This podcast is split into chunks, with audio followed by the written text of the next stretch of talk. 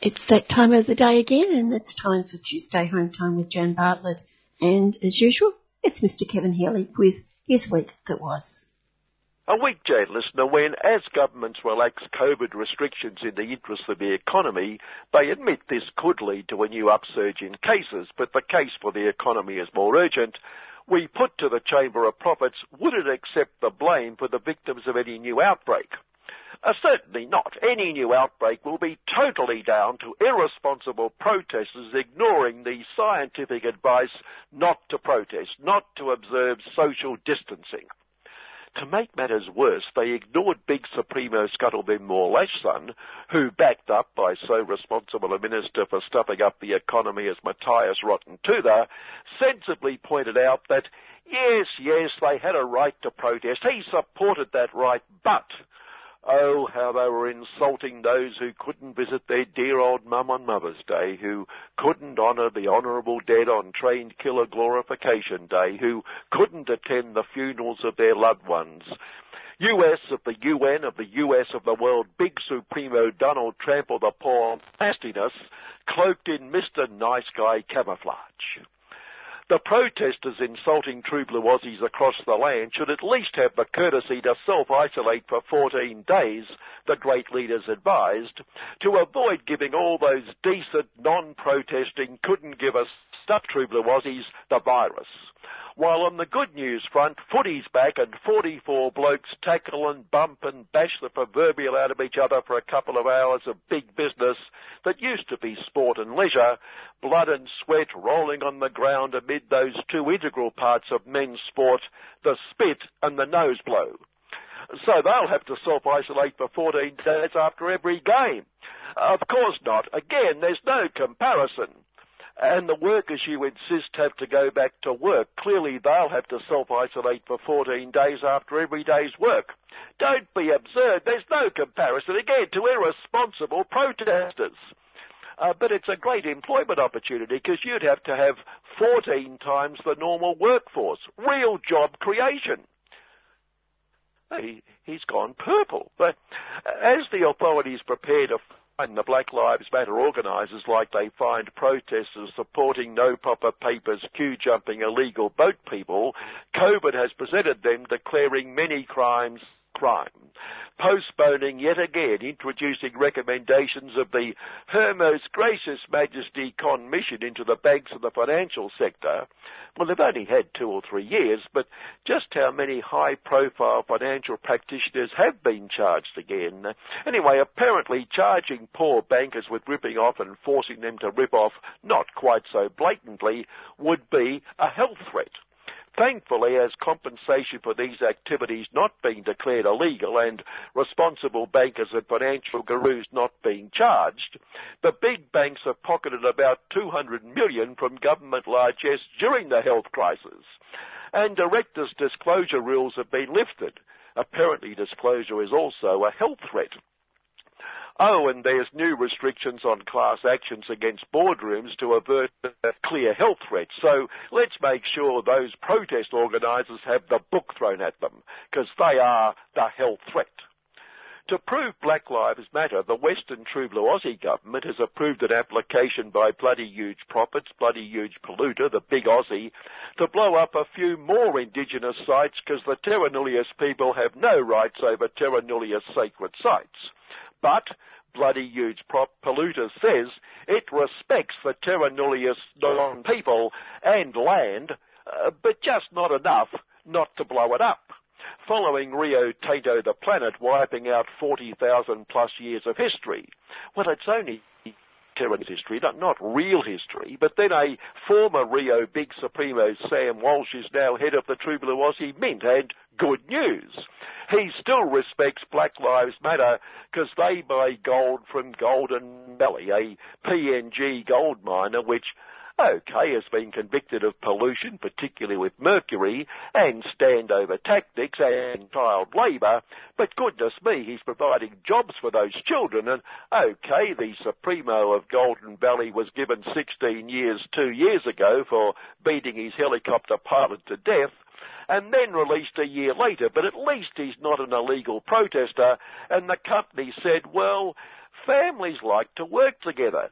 So the children just love working with their parents amid the mercury and other chemicals. So Sam maintains the same commitment to Black Lives Matter as he practiced at Rio Tato the Planet. A market research study into public attitudes to the lockdown and ongoing easing of restrictions found, among other things, that a third of workers are worried about losing their jobs or having their hours cut. But their concerns are nothing compared to those described as feeling the most concerned about the economy, those investing in property and the stock market. Oh, don't our hearts bleed for the poor dears? Don't our hearts go out to them? Still some good news on that front. No, that's an understatement. Exciting, exciting news on that front. Two of them. Two of our favourites from the True Blue Aussie Industry Profits Group Innes Will Costa workers and Tim Piper the Prophets were honoured by Her Most Gracious Majesty last week, along with academic economist Ian Harper on about workers' greed, who regularly receives government funding to write reports and recommendations on how to staunch worker greed. All three presumably for services to making the filthy rich filthy richer and warm, warm congratulations to them from 3CR in the week that was. And how can we forget the highest honour in the land to former Big Supremo Tiny a bit more for the bosses? Congratulations, Tiny. The timing impeccable as the groaning national health system attempts to respond to a national crisis shackled only by the massive funding cuts initiated by Tiny because he knew all that money on public health was money stolen from the super efficient private health industry to which he transferred the public purse. Thoroughly deserved for services too, getting rid of the public sector. It's hard to believe his own electorate got rid of him although it gave him time to have the knife wound in the back treated properly and the blood washed away. Oh, and the helicopter kid, Bronny Bash Up the Workers, also got an honour for God knows what, probably for services to herself by keeping her bum on the plush seat for well over two decades. Her only achievement I can think of if we don't count expense rorts. She modestly declared her honour would be an example, an encouragement for young girls. I say to young girls, the earlier you can get your bum on a plush seat, the longer you can bludge on the public purse. On great contributions to the public discourse, Donald's a real problem for this segment. Which of his gems to highlight? Compounded by the fact we're now recording this on Sunday mornings due to the obvious restrictions, leaving two more whole days of his ravings we can't include. But he hit a high when he declared an older person had deliberately fallen over when confronted by a few gentle cops and deliberately lay on the ground bleeding from a head wound while they gently stepped over him because he was an anti-fascist, the worst imaginable threat to public order, opposing the rights of fascists, the constitutional rights of fascists to free speech, to know and show that black lives don't matter. Hail, trample the poor although Donald was prepared to upset his fascist constituency by declaring he had done more for blacks than any big since Abraham Lincoln, which in US of terms is saying a lot, but it, it does show his innate modesty that he conceded someone else did something as well as he can. And Donald, standing in front of some Catholic monument to John Paul II with Melania, staring at nothing in particular for a purpose never explained, it got me contemplating. Saint J.P. II, the monument boasted, and must admit I'd forgotten that arch-conservative supporter of the filthy rich was now a saint, or maybe it never registered. But then I thought, given that based on the beliefs of those who believe in such things, that he is in heaven, and Donald will know he'll end up there, and then there's the highest honour in the country, tiny a bit more for the bosses, who knows that's where he's headed, then heaven is the last place I'd want to be. Although finally Donald would insist he swap with God or God swap with him. Make heaven great again. Best God ever, ever. Making it even more unbearable. Paradise lost. My idea of hell, like listening to the week was. Good afternoon. And good afternoon, Mr. Kevin Healy. Hey, this is Jacob from Friday Ray, and I'm here to ask you to please dig deep 3CR's June station appeal. I know times are tough, that's why I'm asking you, those of you who are still a bit cashed up, to dig deeper than ever, because many of our regular supporters can't right now, and you need to take up the slack. You know you have to, you know you want to, you know you should, so just do it. Go to 3cr.org.au and click on the big red word right near the top of the page. It says donate and help keep Radical Radio live on air. On the 22nd of June, between 7 and 9 p.m., Australian Eastern Standard Time, an online webinar will launch a statement by APAN and AJDS, and you're invited to register and attend. APAN, Australian Palestine Advocacy Network, is a united national voice advocating for justice and peace for Palestinians, supporting grassroots advocacy and active political and in the media. And the AJDS, the Australian Jewish Democratic Society, is a progressive voice amongst Jews, a Jewish voice amongst progressives. Today I'm speaking with one of the four speakers for the webinar, Dr. Jordy Silverstein.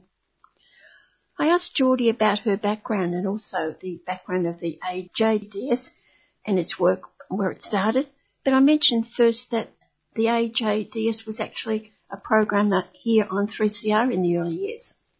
I think that might be right.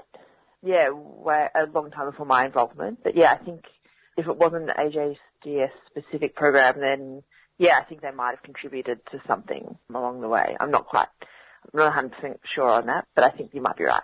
And your background, Jordy? My background, so yeah, I mean, I guess, yeah, work-wise, I'm a historian, and but I've been involved with AJDS since 2012. Um, AJDS has been around since the early 80s.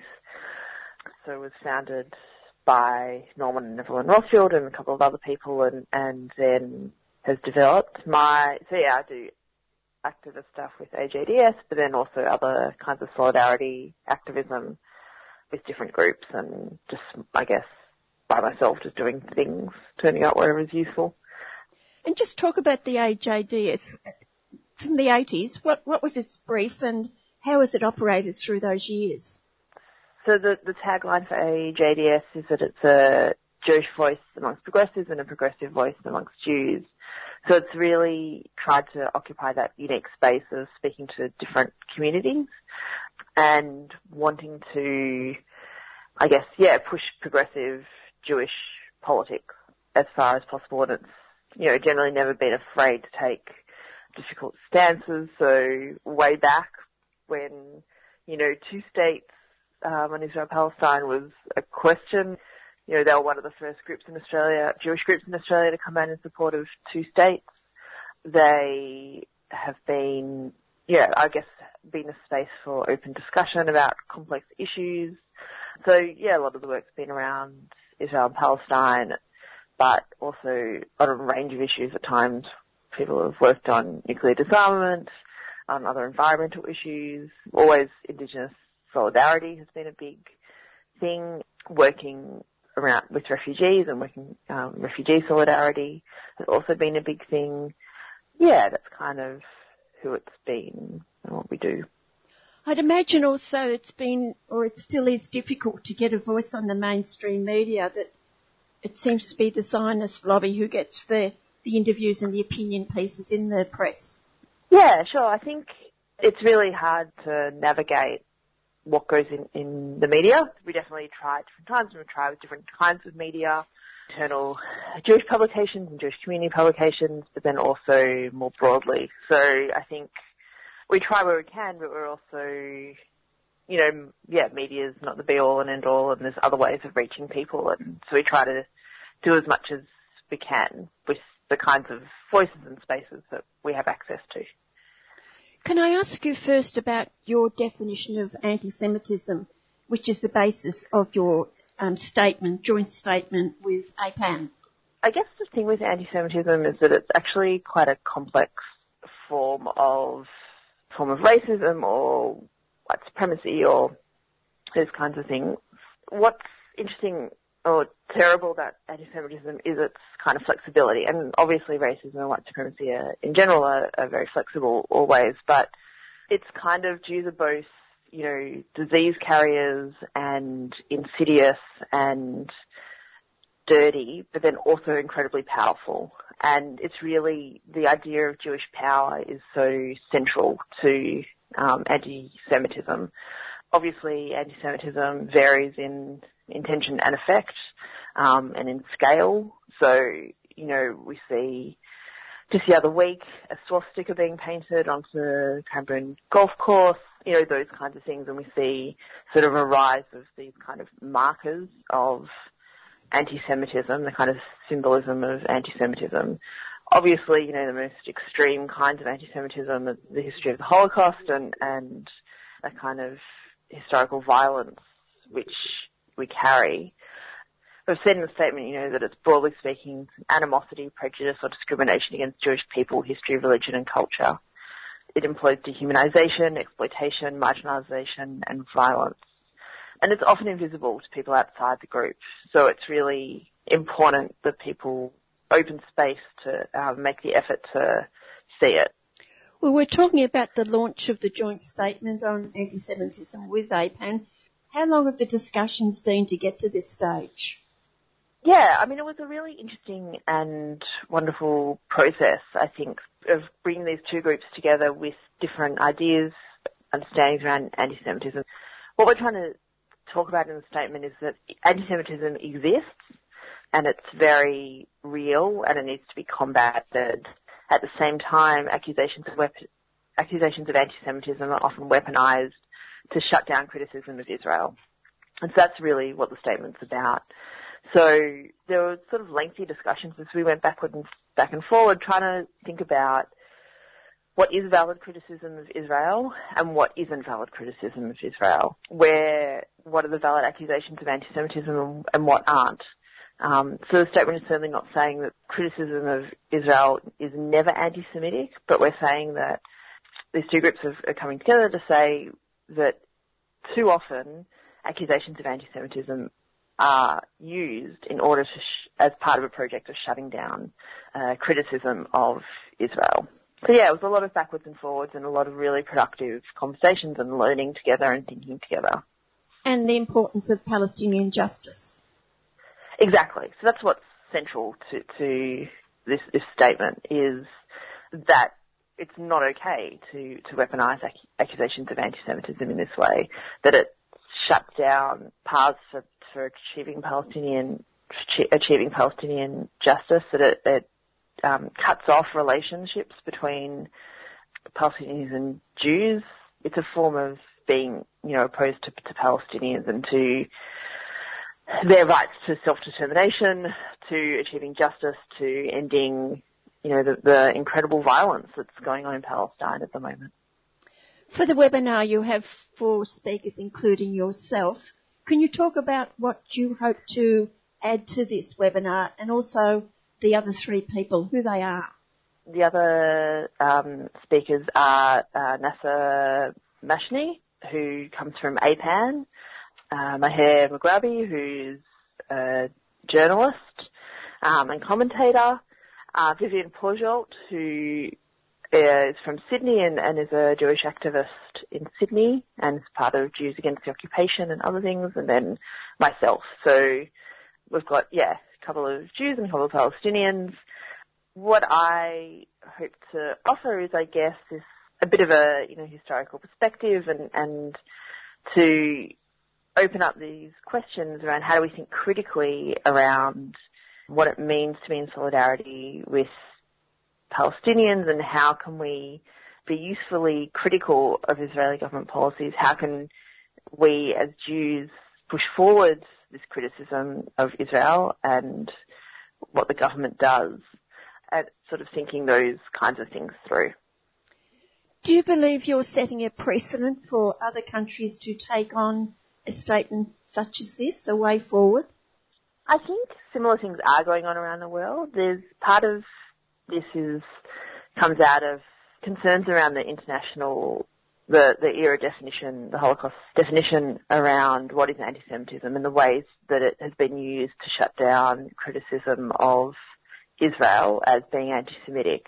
And there's lots of countries around the world where this definition has taken up, been taken up quite a lot more than in Australia. So there's actually, you know, a planned sort of conference workshop seminar thing that was meant to go ahead in Canada in May, where we were, a bunch of Jews from around the world were going to sort of do this work and think think through these kinds of approaches, and that obviously had to be cancelled because of the pandemic um, and the inability to travel. But there are these kinds of conversations happening in various places around the world, and whether it's formally through joint statements or it's more informally, I think rather than us being part of a precedent, I think we're part of a global move to really assert that it's not inherently anti-Semitic to criticise Israel and to work for Palestinian justice. But also important when you have a government like we have and governments in the past who willy-nilly support Israel, whatever. No support for the Palestinians. Yes. Yeah, absolutely. So I guess what we're hoping is that this statement creates more space for people to engage, to challenge, to say to the government. I mean, I think this government's, you know, clearly a bit of a lost cause and, and there's limits to what can be achieved through the current government. But I think, yeah, absolutely. We, we need more people speaking out on this more often in, in order that we create the space for different stories, different narratives to, to be in the public space. So that's the, that's the hope for the future. Yes, absolutely. And yeah, this isn't an end point. This, this joint statement is absolutely not an end point. It's, you know, it's part of an ongoing conversation and we hope that it leads to more conversation in the future and more action um, and people being bolder in, in what they're prepared to say. How can people join in? to the online launch of the statement? Yes.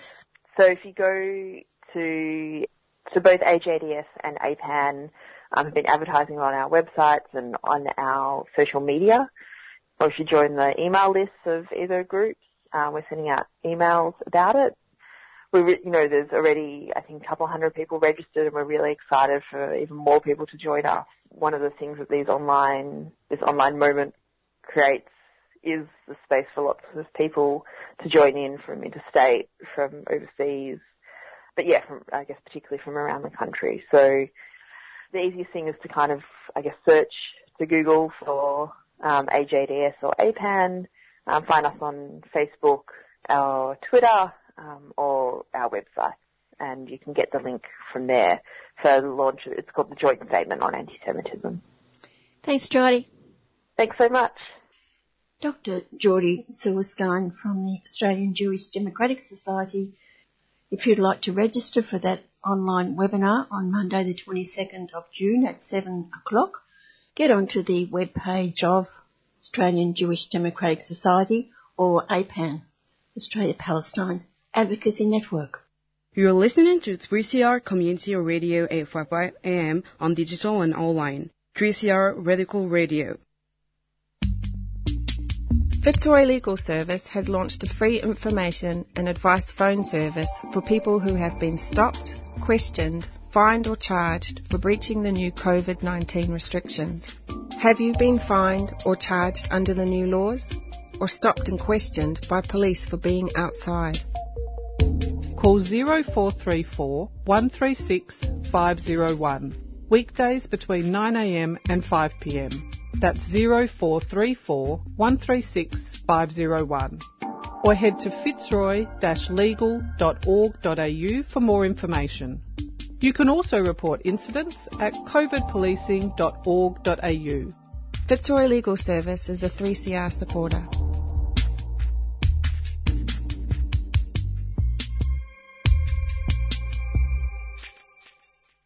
In May, mining giant Rio Tinto detonated explosives at the Juukan Gorge in Western Australia, destroying two ancient rock shelters, a significant indigenous site dating back 46,000 years.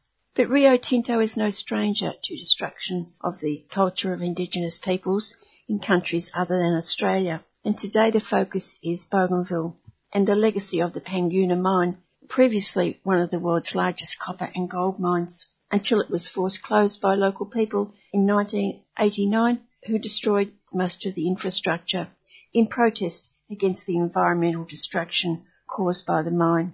The mine generated US 2 billion in revenue for Rio Tinto and the PNG government. This was followed by a brutal 10-year war before peace was returned, and the people of Bougainville are still waiting for independence from PNG. The issue of the environmental destruction caused by the mine over nearly 20 years has been taken up by an Australian human rights organisation, the Human Rights Law Centre. And today I'm speaking with Keren Adams, the legal director of the centre and author of the report After the Mine, Living with Rio Tinto's Deadly Legacy. Prior to her work with the Human Rights Legal Centre, Keren has been involved in working for human rights in both Australia and international. And I asked her to talk a little about that work. I am currently the um, a legal director at the Human Rights Law Centre in Melbourne, where I lead business and human rights work. But I previously have worked as a as a lawyer and spent a lot of my career working in the UK um, at a firm called Leigh Day that specialises in cases against British multinationals for human rights and environmental abuses, particularly in the developing world. So I worked on a number of cases there against British companies that were involved in dumping of toxic waste, involved in child labour and forced land clearances in Cambodia, and also against some cases against the British government in relation to the unlawful detention and abuse of prisoners held uh, and captured in the wars in Iraq and Afghanistan. So probably the, the biggest case that I worked on there was a case against a British company called Trafigura, which is a, a multinational oil trader who were involved in dumping uh, a large quantity of toxic waste in um, the Ivory Coast in Africa. And I spent three years working on that case, and we were eventually able to uh, force the company to pay a substantial settlement to people who had been affected when they dumped the waste.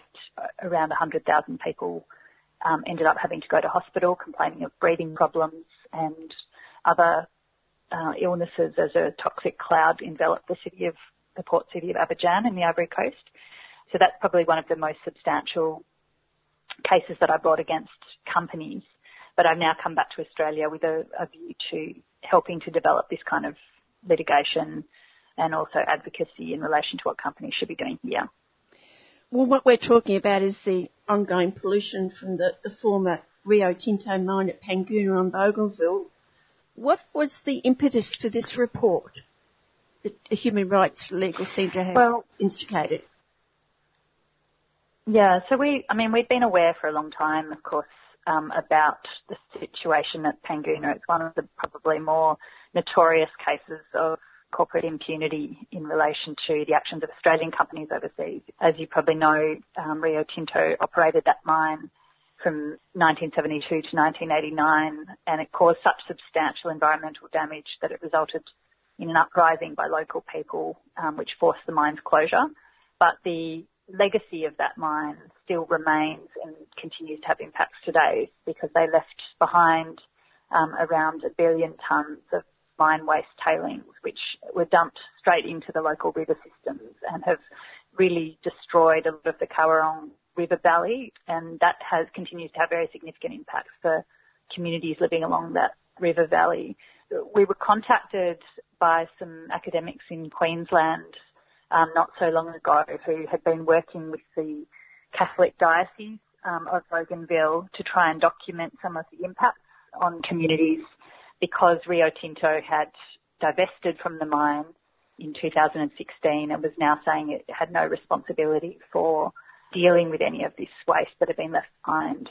And we decided on the basis of those discussions that we needed to go out there and have a look for ourselves. So I've spent a lot of the last eight months uh, going out there and working with local people to document the impacts on all aspects of people's lives, which is something that hadn't really been done previously. And we, you know, I was just shocked by the extent of the damage and the extent of the impacts on people's lives that we found. What did you find? the impacts are very substantial. So firstly, there's the pollution of the, the river itself. So, I mean, one of the first things that strikes you when you go out there is that the water that is, continues to run out of the mine pit and into local river systems is bright blue, a bright unnatural blue in colour, and that's from copper contamination from the mine. And that is continuing to pollute the river, the river that people continue to need to use for, for bathing in, for crossing every day to go to school or to tend their crops. A lot of people pan for gold in the river as their source of income and therefore are spending hours every day immersed in this water, which, you know, is, creates a highly dangerous situation. But not only do you have the contamination of the river, you also have this billion tonnes of mine waste tailings, which looks like massive sort of moonscape of piles of grey sand um, that's piled up everywhere. And that continues to wash into the river systems. And as it washes downstream, and Bougainville has very, very um, heavy rains in the rainy season, when that washes downstream, it creates incredibly dangerous conditions for people downstream. So firstly, it creates flooding with giant kind of mud sludge um, going into uh, or into people's villages and across their farmlands downstream. It also creates extremely dangerous conditions for people to having to cross the rivers. Um, and as I said, many people don't have any choice but to cross the rivers on a daily basis because there are no bridges and they, you know, their crops are on the other side of the river or their school is on the other side of the river. And so you've got people being washed away and people being put in very dangerous situations on a daily basis because you have this huge volumes of sand being washed into the rivers. And that's also compounding, of course, the, um, the pollution in the rivers. So you have a very a dangerous situation and there's around 10 to 14,000 people who live all along the river system downstream and they're being impacted in all sorts of ways. So in some cases, for communities, the major impact is that their water supplies are being contaminated with polluted water. So a lot of people will rely on other nearby creeks and tributaries for their fresh drinking water. And that, when the river, the polluted river comes and floods those areas, of course, all of that drinking water sources all get contaminated and filled with mud sludge. So some people are now having to walk very long distances to get water. In other cases, um, people talk to us about kids getting sick a lot after swimming in the rivers, and we saw kids with lots of open sores all over their legs and arms, and also reporting um, a lot of respiratory tract infections from bathing and swimming in the rivers. In other situations, we communities further upstream that live right near these huge piles of mine waste reported a lot of breathing problems from dust blowing into their houses constantly from the the mine tailings waste. So it's a whole range of different impacts, but collectively um, they impact on a whole range of dif- different aspects of people's lives and create very serious problems. Did you find out how many people were forced to leave their lands during that mine's operations and what's happened to those people?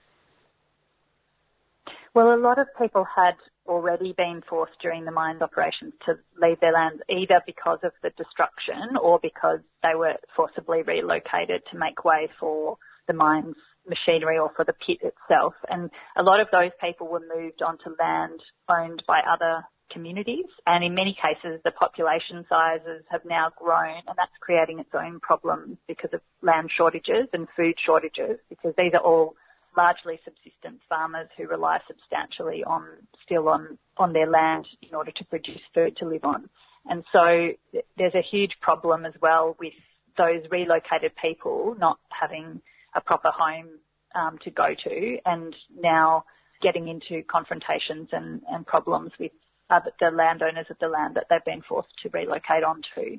Um, there's also issues of in some other places of people just squatting on other land because they just don't, you know, because they've been impacted more recently and have just had to make their way and find a place where they can stay because there's no, you know, Rio Tinto's obviously not been there now for many years, but their impacts are, are ongoing in whole new areas of land are now being flooded, especially further downstream, closer to the coast with the mine waste. So it's continually creating dislocation for communities.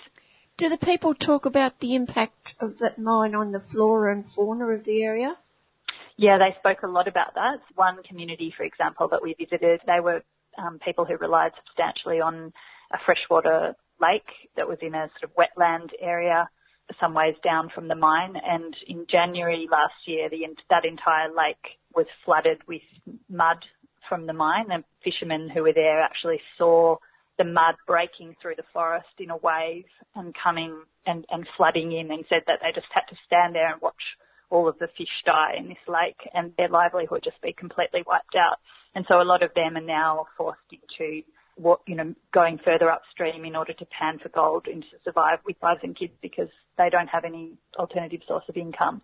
In other areas, people talked about the destruction of their sago palms, which are the palms that they not normally use to construct traditional their traditional houses. So in other places, the flooding and death of the sago palms caused by the mine waste is meaning that people don't have any any resources for building ha- traditional houses anymore.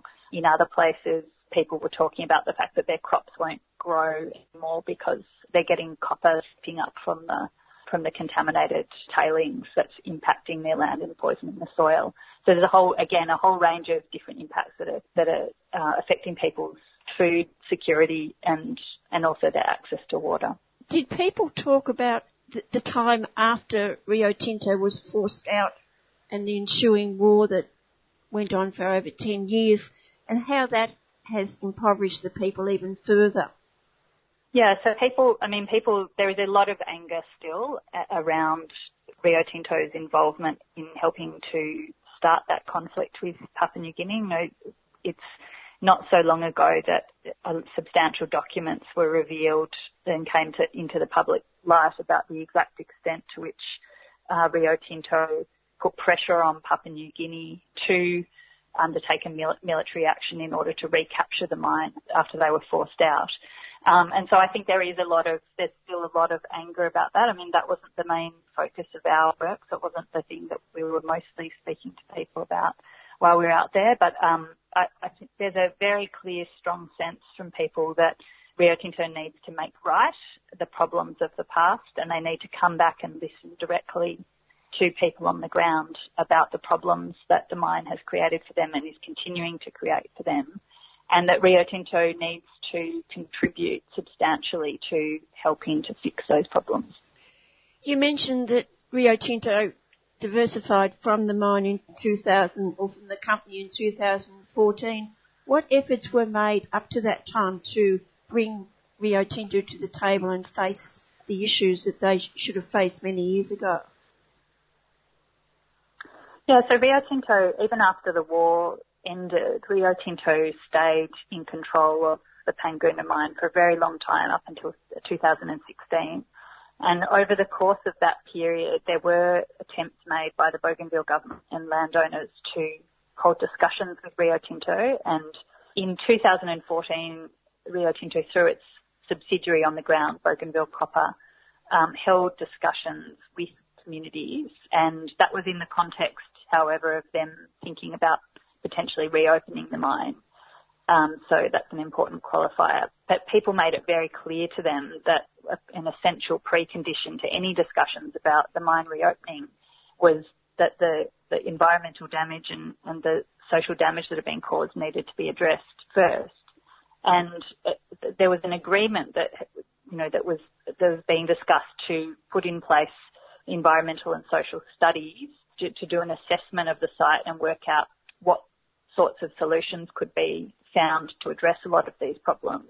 And that they had gone a, a substantial way down that path and, and it had a lot of buy-in from local people when Rio Tinto instead decided unilaterally announced that they were going to be reviewing their their investment in the mine and eventually um, in 2016 made the decision that they were going to divest from the mine and that meant that those studies never went ahead and that there was no there was no money to to undertake that work um, that that would have been laid the important foundations for any sort of cleanup. Well, what law is there, or what can bring them to the table now, 2020, after six years of divesting? Well, I think that there's a number of things. One of the reasons for us doing the report was I think that it's really important to bring the situation and the message about what the situation is on the ground to Rio Tinto's investors investors have a lot of leverage with companies and investors are increasingly aware um, of their responsibilities under the UN Guiding Principles on Business and Human Rights and of the company's responsibility in that regard. And Rio Tinto very much is a company that holds itself out as a leader on environmental and human rights issues. So I think that there's an important role to play by investors in using their leverage with the company to try and say, well, you talk the talk, you also need to walk the walk on these things and you can't simply hope to get rid of a problem by divesting and walking away from it. You know, that doesn't solve these huge environmental and human rights issues that are happening on the ground. And then, and then secondly, I think, you know, we're obviously working with communities to also look at any other legal options that they might have to hold Rio Tinto to account. And, you know, that's not something I can speak about too much publicly, but I think that there are options for communities to hold the company to account. You've put questions to shareholders meetings in Australia and in Britain. What result from that? The shareholder meetings, unfortunately this year because of the COVID crisis, that we weren't able to attend the shareholder meetings in person as you normally would, and we were only able to put those questions remotely uh, through a process that was very much controlled by the company. And they put our questions and they gave responses that were very unsatisfactory and really didn't answer the questions that communities had put to them about whether they, you know, we put two questions to them essentially. Firstly, whether they would be prepared to re-engage stakeholders in Bougainville about these issues, and secondly, you know, how they justified not complying with their the obligations that they say that they espouse and, and uphold in relation to international law and environmental law. And they really sidestepped those questions. But I think particularly in light of a number of other human rights issues that have also arisen um, recently and not, you know, people probably be most familiar with the one that's occurred just in the last week here in Australia with Rio Tinto's involvement in destroying the Juukan Gorge rock shelters here in Australia in order to expand their iron ore mine. But I think that there is a, you know, we've become increasingly aware through the research that we've done in relation to Bougainville that it's only one of a large number of situations where Rio Tinto has ignored the wishes of local communities and has created very substantial environmental damage that has had huge impacts on people's culture, on their livelihoods, um, and on their human rights. And I think that you know now is therefore a good time to be speaking with investors and putting pressure on the company because this is a pattern of behaviour. It's not an aberration. For a company that holds itself out as a leader on these issues, they need to, you know, have a spotlight shone on them in particular when they don't live up to the standards that they, they claim to espouse. There is a, an election scheduled for August on Bougainville. Does that impact at all on your work? Not in relation to Rio Tinto. I think one of the things that really unites people on Bougainville is that there are differences of opinion in relation to whether the mine should be part of Bougainville's future again, um, which is, you know, that's obviously a very difficult decision for a tiny abstract island that's attempting to become the world's newest nation. Those are very difficult decisions. But the one thing that everyone is united on is the need for Rio Tinto to address its past legacy there. Um, Rio Tinto is not one of the mining companies that is in discussions with the government around a potential reopening of Panguna. However, there are a number of other Australian Australian companies that are involved in that, and I really hope that they will be watching this closely because it's very clear that any company that's seeking to operate in Bougainville now needs to take a, a very different approach to the one that Rio Tinto um, has taken in the past in relation to the Panguna site. Finally, Keren, what's been the re- reaction to your report? Well, I mean, the company has engaged with us and we're continuing to engage with them about it and we hope to do so further. We have had several meetings, including with the chairman, Simon Thompson, but I think that nothing substantial is going to be done unless there are other people who are willing to also use their relationship with the company to put pressure on them because Rio Tinto is not simply going to turn around and change its mind on this on the basis of one report. We hope to, that by producing the report, we would bring it to public attention and document much more clearly what the impacts are so that there's no possibility that they can say that they're not aware of what's happening on the ground and what the impacts of their mine have been. But that's only the start, obviously, of a much longer engagement with the company that needs to happen, not just by us, but by their own investors if this is going to change. Thank you very much for covering this issue. I think it's really important for communities on Bougainville to to know that these issues are being heard by people in Australia because they often feel that they've been forgotten about and that people here don't care about the situation that Australia had very substantial involvement in helping to create. You know, this, this mine was opened back when Bougainville was still under Australian colonial control and would not have happened had it not been for decisions made by the Australian government and one of our biggest companies. So I think, you know, we have a very substantial responsibility for ensuring that this terrible legacy that we've left is addressed. Thanks very much. Thank you. You've been listening to Dr. Keren Adams from the Human Rights Law Centre. You're listening to 3CR Community Radio 855 AM. Visit the 3CR website at 3cr.org.au forward slash podcast to hear the most recent recording from each show or 3cr.org.au forward slash streaming to listen live.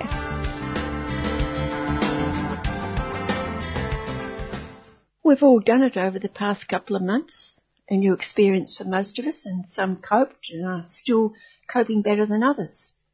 I'm talking about our stay at home lives during the COVID 19 pandemic. One group of residents in suburban Brunswick decided to find out how their local community was coping or not, what they believe were the positives and negatives of new stay at home lives. And I'm speaking with one of the residents, Nancy Atkin from the Brunswick Residents Network. Nancy, take us back to the beginning of this project. When was it and who had the idea? The project occurred to us, well, really at the start of the close down stay at home period we had had plans to do a big survey about walking and how much people walked, and we'd, we'd shelved that because obviously it wasn't going to have results that applied uh, in the long term. And anyway, so we got together and said, well, why don't we just do a survey about how people are reacting to staying at home and to the changes in the environment. So three or four of us from the Brunswick Residents Network designed a survey, and the survey is is that. It's people's reactions, how people see, saw the impacts of having to stay at home, what they liked, what they didn't like, what had changed for them. Mainly open-ended questions, and because of that, we got some really interesting results. We put it out in the third week of April and told people they had a week to fill it in. We just circulated it, advertised on Facebook. It was a Survey Monkey survey, so it's totally online. So uh, the people who answered it all people with computers or some online um, devices, we had a, an amazing result. We got 189 responses within the seven days that it was open, and uh, quite, I guess, voluble responses. People were getting things off their chest and explaining stuff about how they felt enthusiastically. Just take you back one step, Nancy. Who and what is the Brunswick Residents Network? The Brunswick Residents Network is what its name suggests. It's a network of people around Brunswick. We do things like putting out a newsletter um, on local planning and environment and traffic uh, and other issues. Pretty well well received and well read because it gives a, a bit of detail about what's going on. We run public meetings, we raise issues, we lobby councils and government and, and so on, and we pick up um, particular themes on on those various issues from time to time. At the moment, with uh, with another Moreland-wide group, we've got a, a, subgroup working on on pedestrians, which is a much neglected area, and we're lobbying for better footpaths and better traffic management to to reduce pedestrian accidents and deaths. So that's the kind of stuff we do. Coming up to the council elections, we'll hold a forum of uh, and invite council candidates in, in Brunswick in the South Ward of Moreland to um, to join us. That's the nature of our work. Just wondering what the makeup of people is in Brunswick now, because it was a, a very diverse ethnically number of people. Is it still because the people who don't speak English or don't have access to a computer are not able to take part in the survey? Absolutely, and that's one of the problems of doing a, a survey during a, a, a COVID stay-at-home period. We thought of um, uh, of putting out a paper survey, but really, people may have panicked at paper appearing in the in their letterboxes, and how would they have got it back to us? So, so paper surveys weren't really a possibility, and so we, it is a restricted, I guess, database. It is uh, people who speak English and can can use a computer, as I said. Going back to the other part of your question, yes, Brunswick has changed, but it's still it's still very diverse. But it's um, I, I think over the uh, recent years it's become diverse in in a different way. There's still among the older generation or those first generation migrants still um, living around us.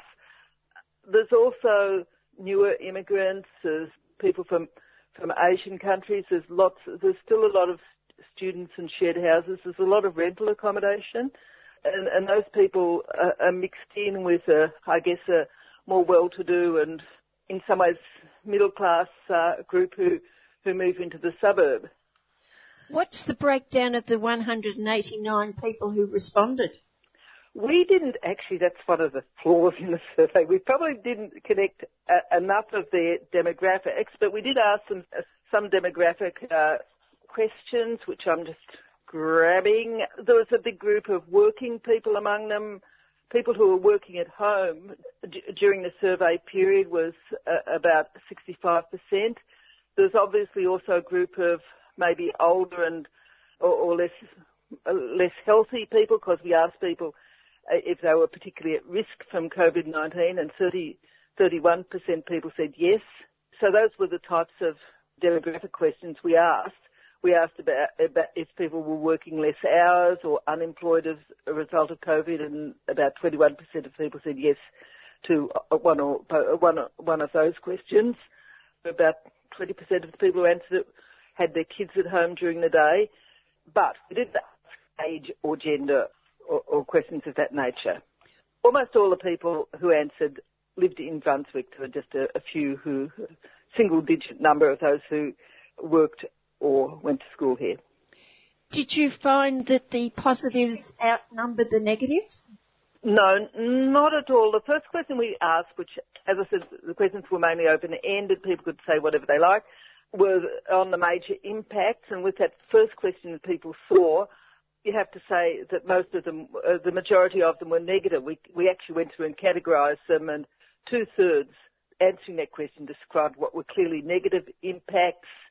About a quarter were a mixture of positive or negative, or couldn't really be clearly ca- classified. 10% described things that were positive. So yeah, the, for most people, the experience was really a negative one.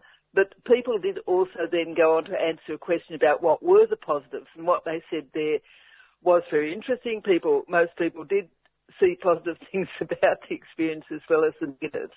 Were the negative thoughts more financial, or was it more they couldn't sort of take part in social things and support the local community? Is that some of the reasons why they found it negative?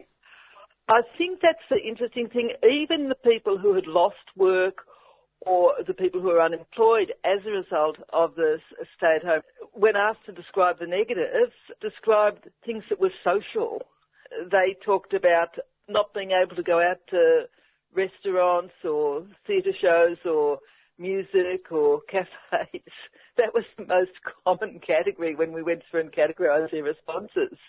So in a way it showed people's a lifestyle of people around here where a lot of people do go out a lot and it's a big part of their lives.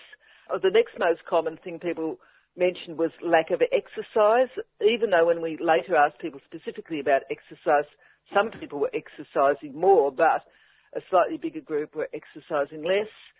And then there were all the social issues, not seeing their families, not seeing their friends, some mental health issues were mentioned, difficulties of working at home, difficulties of having kids at home, and a whole range of, of quite diverse issues were brought up.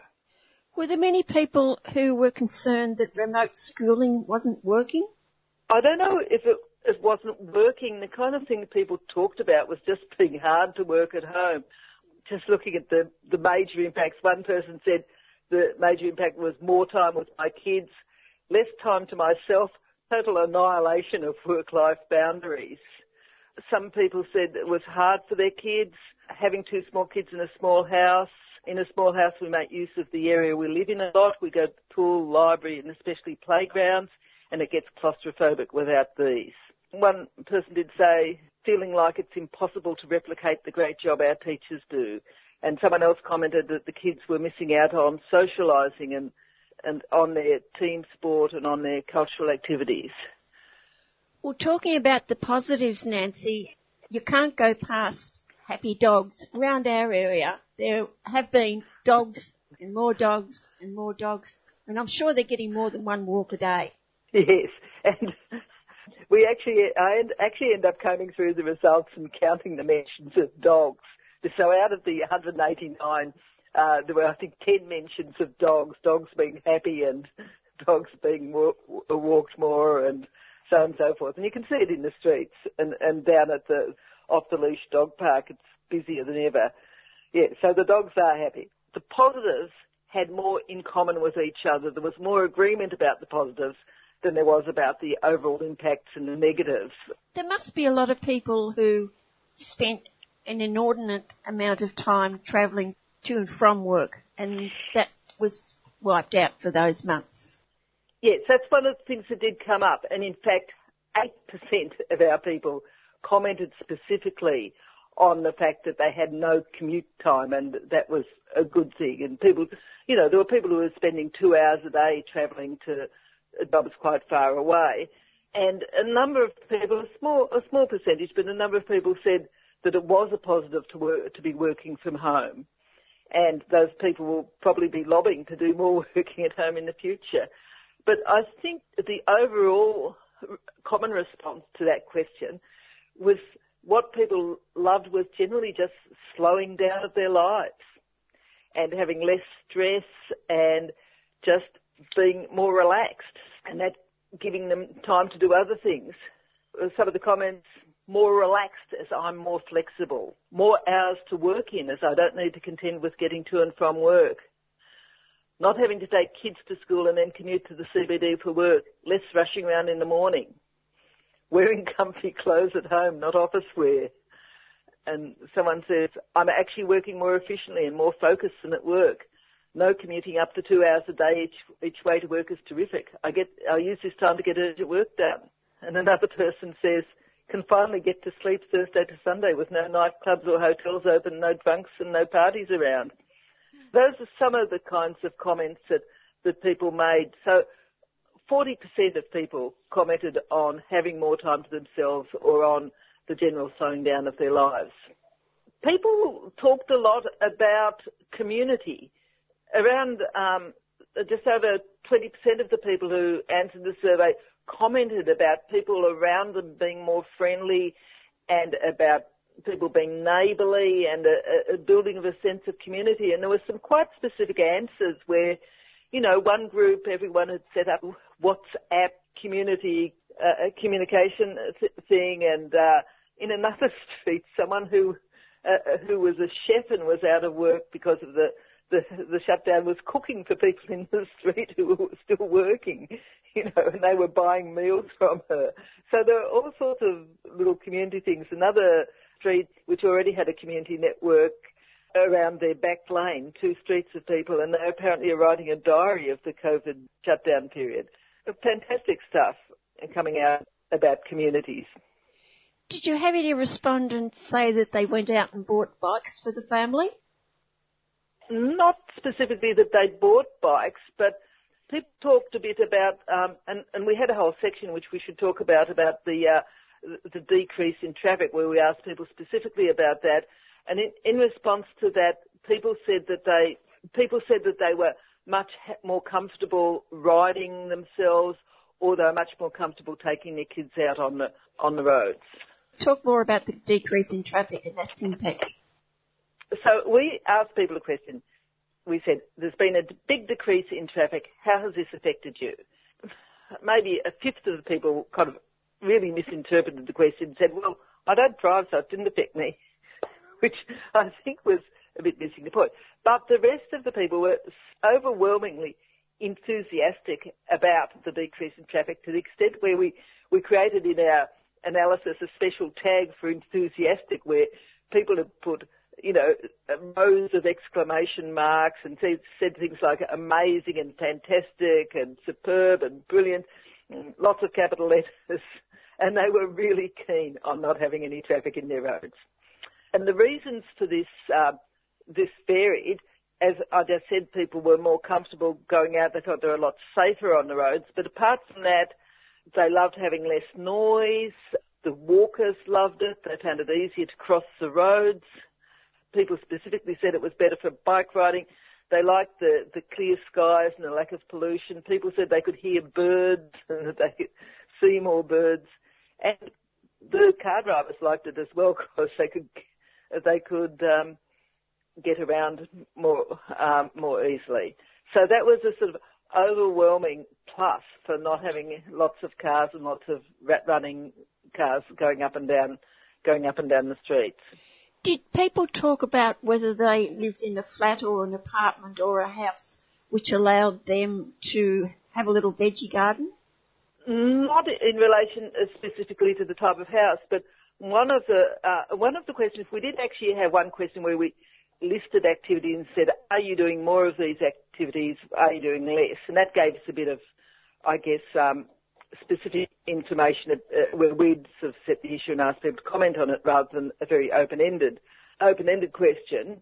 And almost 50% of people said they were doing more gardening. So gardening was a was a big winner in the activities people were doing more of. And home cooking? Uh, yeah, gardening.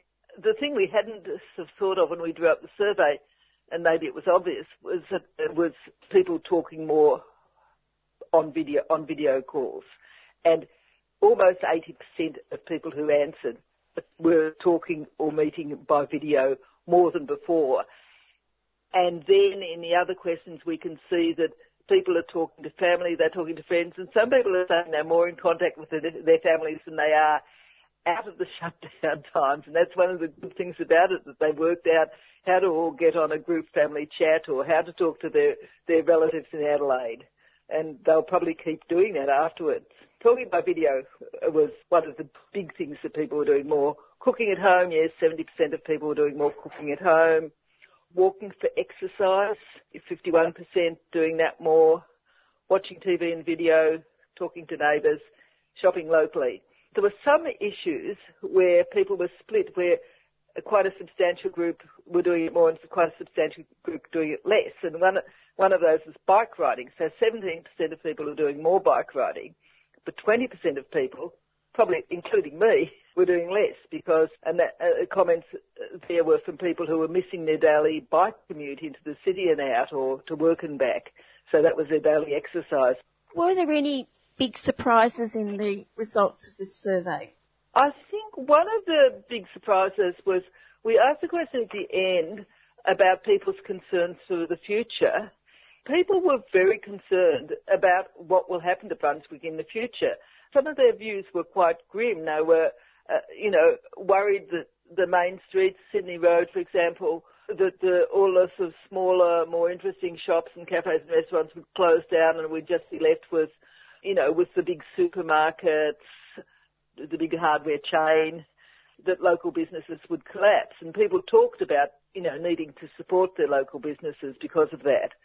So that was a bit of a surprise to the extent to which people commented on that. People were concerned about poverty, and as I said, the, there were a number of people who who saw themselves possibly working from home or in the, the future would, will be a big change in many ways what will you do with the results? We're going on radio wherever we can. we got a couple of minutes on the ABC when we first put it out. Uh, we actually, as a result of putting out this survey, we uh, circulated to the Moreland councillors and the CEO, and the CEO contacted us and asked to have a chat about it. So we presented the results to the CEO, and we hope that she'll take on board some of the issues that, that we've raised after we'd done it, we realised it's actually an interesting historic document.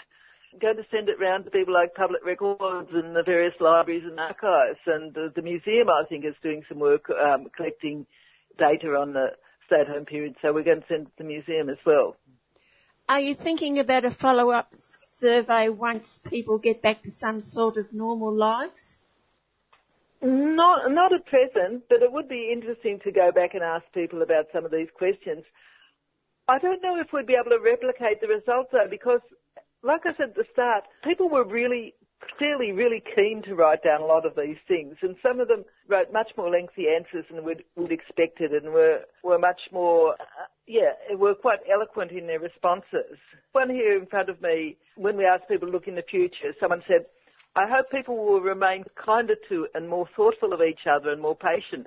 I hope we will continue to shop and eat more locally, although less consumption in general would be good to sustain. I hope people will feel grateful for what they have and what's really important, uh, our health and a roof over our head and a minimum income to maintain these.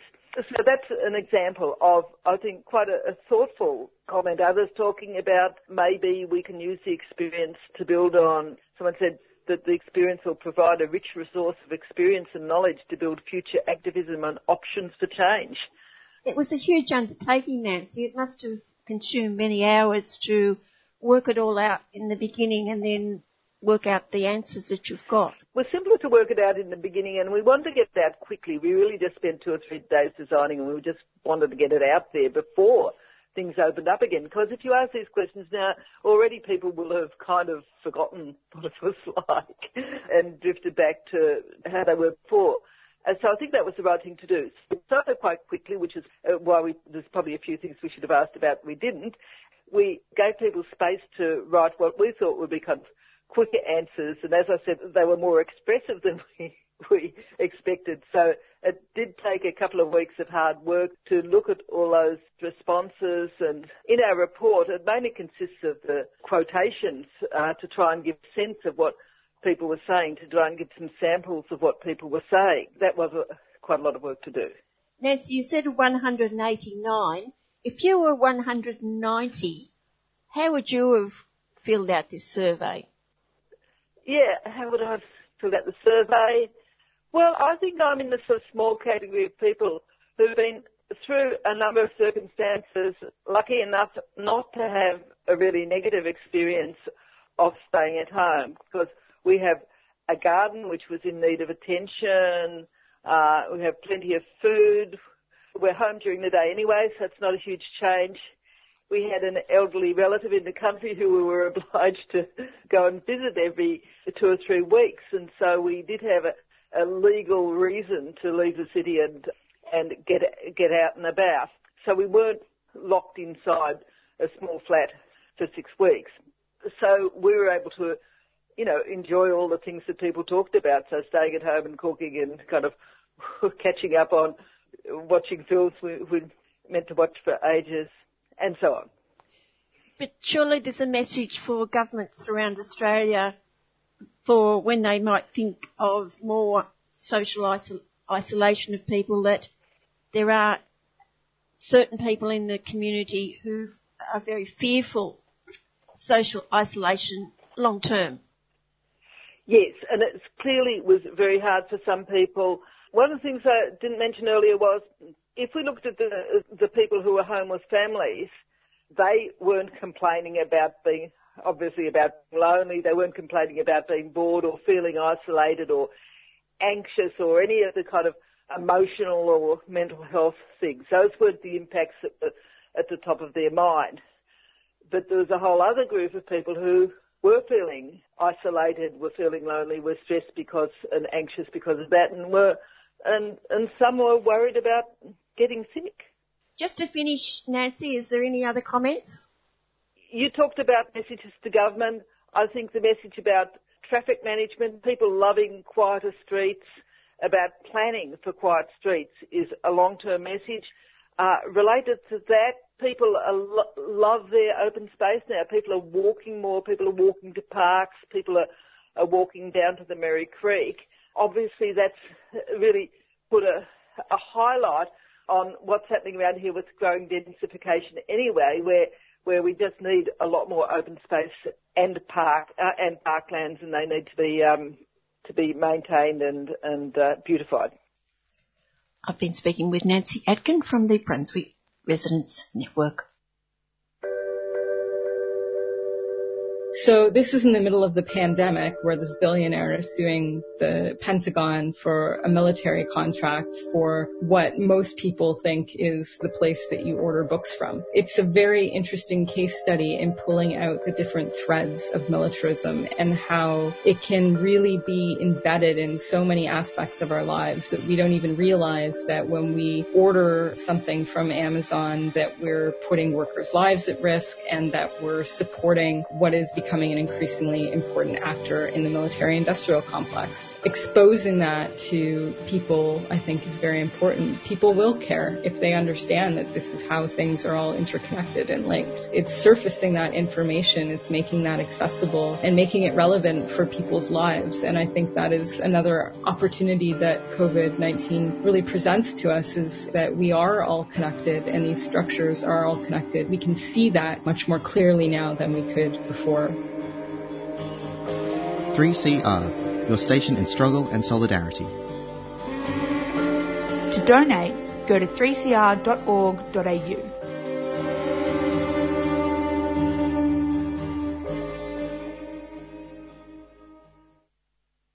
Next to Western Sahara, it appears that the people are coping well with isolation and social distancing, but are concerned that the virus could be transported from Morocco, especially because in Western Sahara they lack diagnostic tools for most diseases in hospitals and face the need to go to Morocco for treatment.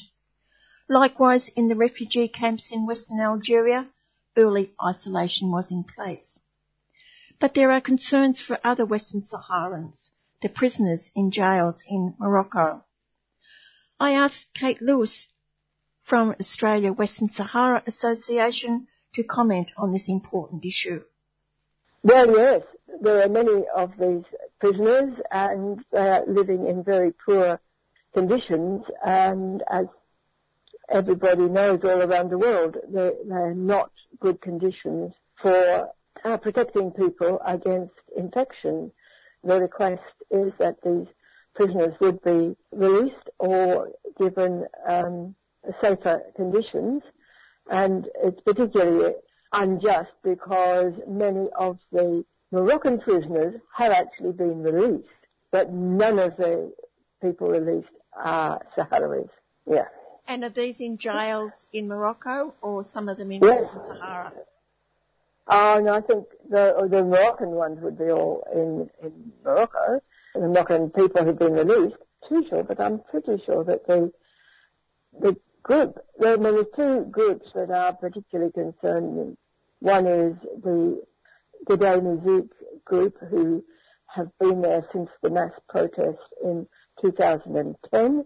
So they've been there 10 years now already. Although they're, I don't know how, where, when their sentence sentences dated from because they didn't actually get sentenced for a few years after that. Most of them are well over 10 year sentences, 25 years, 30 years, and some of them for life.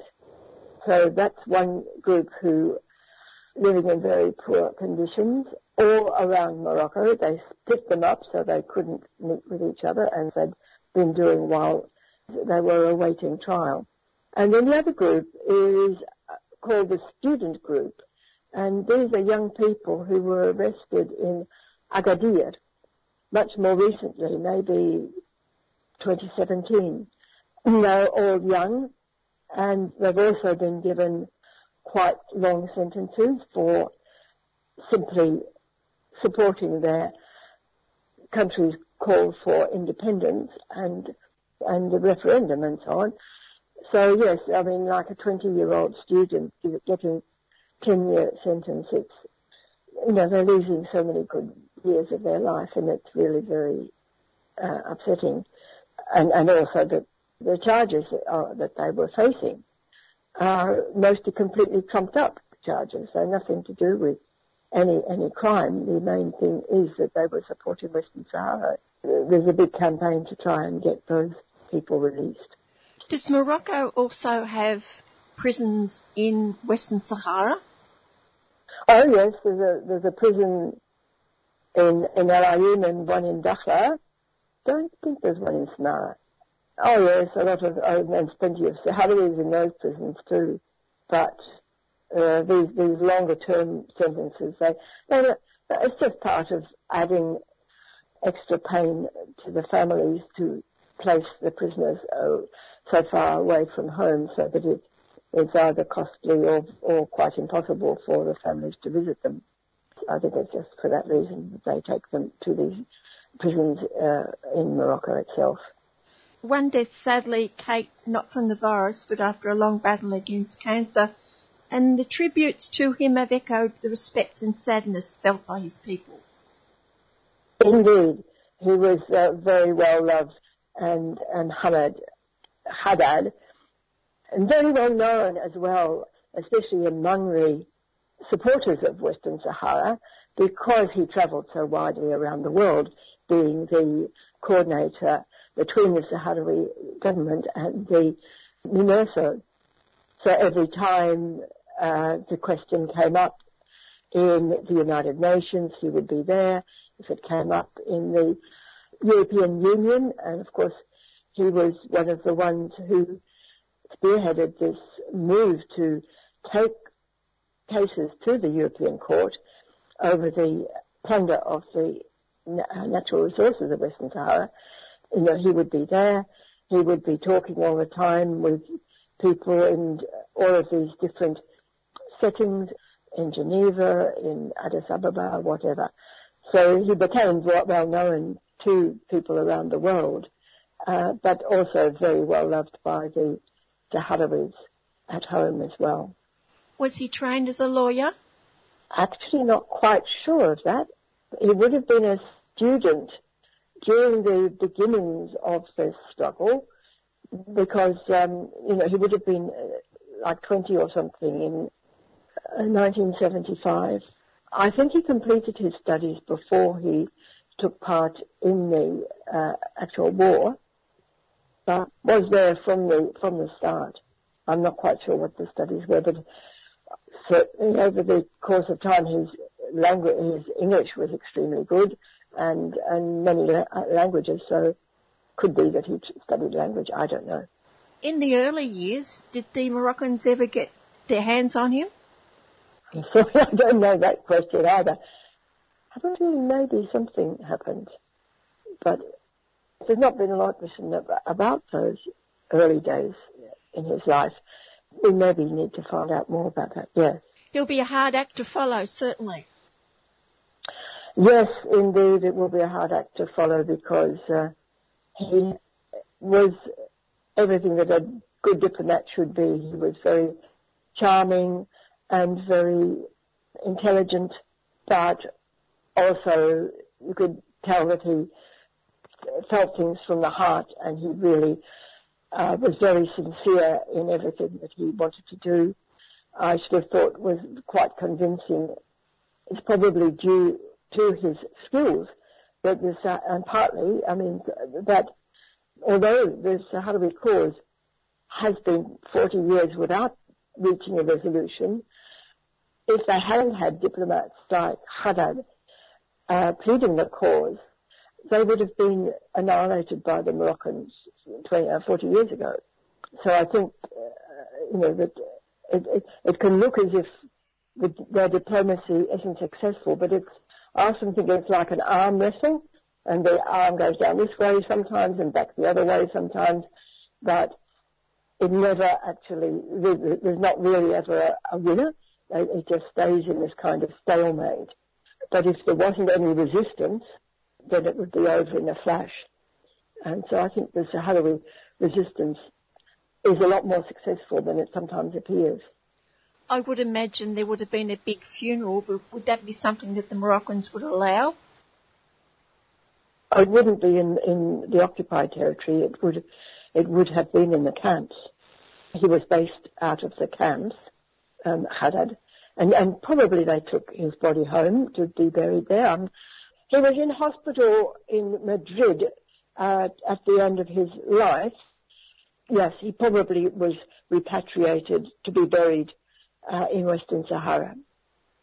Disturbing news from the UN what's been described as a, a scandalous appointment by the President of the General Yeah. Assembly.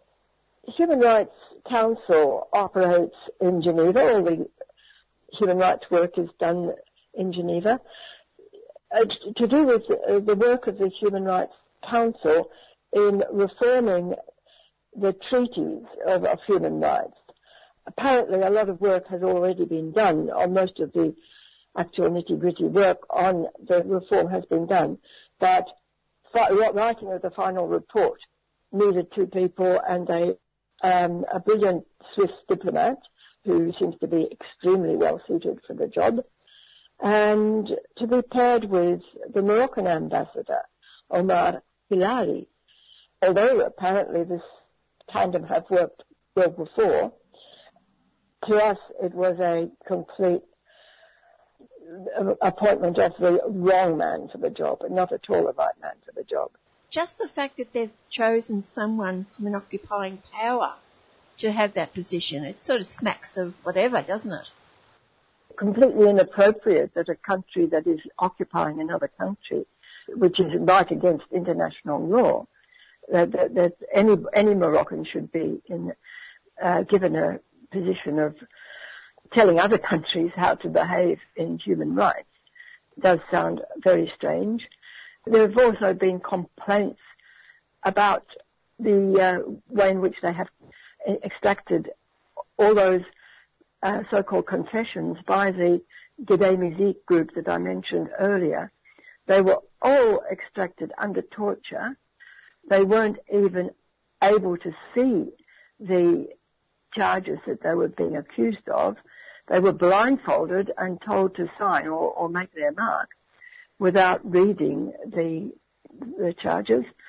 So that was completely improper, and those investigations have not been followed up in the way that they would be obliged to do. The other thing is that this particular man, Omar Hilali, has got a track record of corruption and being used uh, specifically against the Sahrawis. Uh, in that respect, he personally is quite unsuited to this sort of work, I would have thought. So this is totally a political appointment. I suppose so, and and and of course the, the all the Moroccans will have worked very hard. They will have used those carefully built up contacts in these different UN buildings, um, bodies, to to get appointed. Because as soon as they get a position like that, then it's all over their papers about how wonderful Morocco is and how it's uh, correcting its human rights reputation because it's um, favouring human rights, supporting the reform of uh, the, the uh, treaties and so on. And the fact that they will never actually implement any of these things can be overlooked. They just like to uh, trumpet it abroad that they're reforming themselves. And, you because he's un- unsuited and because uh, he will be making as much mileage out of it as he, can, or the Moroccan machine will be making as much out of it as they can. A consortium of different non-governmental organisations working from Geneva with the, at the head the American Association of Jurists, uh, but all these others brought in, including the Australia Western Sahara Association, be sending an, a letter of protest, and it's actually going to be an open letter, so anybody can see it, and maybe we will be publishing it on the AWSA website also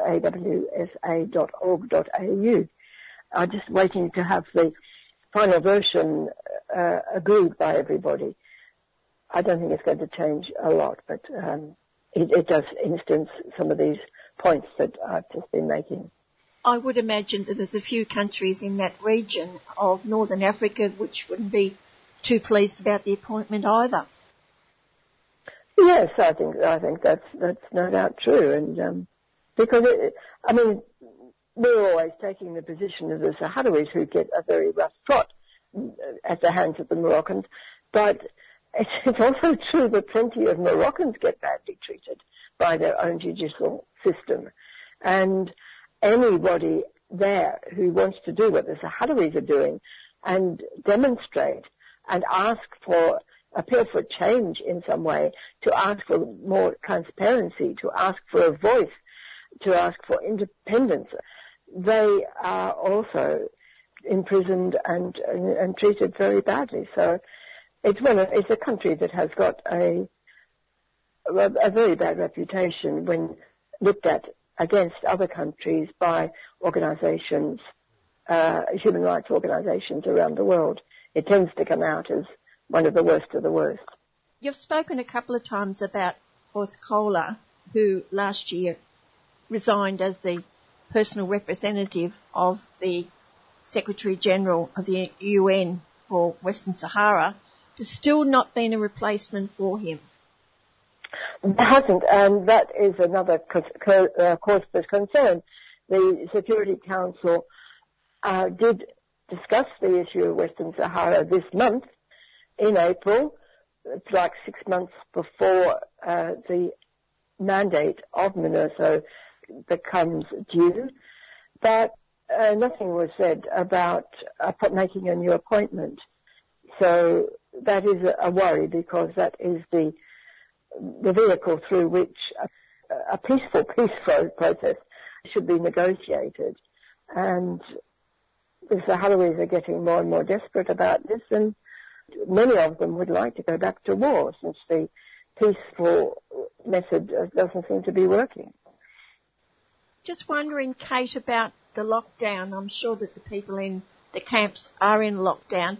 How does that impact on the goods that come in from overseas to keep them alive? Oh well, I mean, uh, uh hopefully they they uh, observe the measures that any of us are doing that of cleaning and decontaminating anything, sanitizing whatever comes. Once it's there, I mean, since there has been no COVID in the camps, one hopes that there isn't any lurking there from visitors, because they do have visitors from overseas. And in fact, just before the clampdown, there was a, a youth, an international youth conference, and they had to sort of hurriedly get all those people to go home so that they could close each of the camps from each other and also from the nearby town of Tindouf in southwest Algeria, which would normally be the main source of daily needs for, for people. Uh, there are shops in Western Sahara, but in, so in the camps, but they would be uh, most getting their supplies from Tindouf. However, there's a good story about that because um, one person that I got in touch with to see how things were going told me about this little project that one of them has. He's called Talib Brahim El Khalil, and he is a desert agriculture engineer.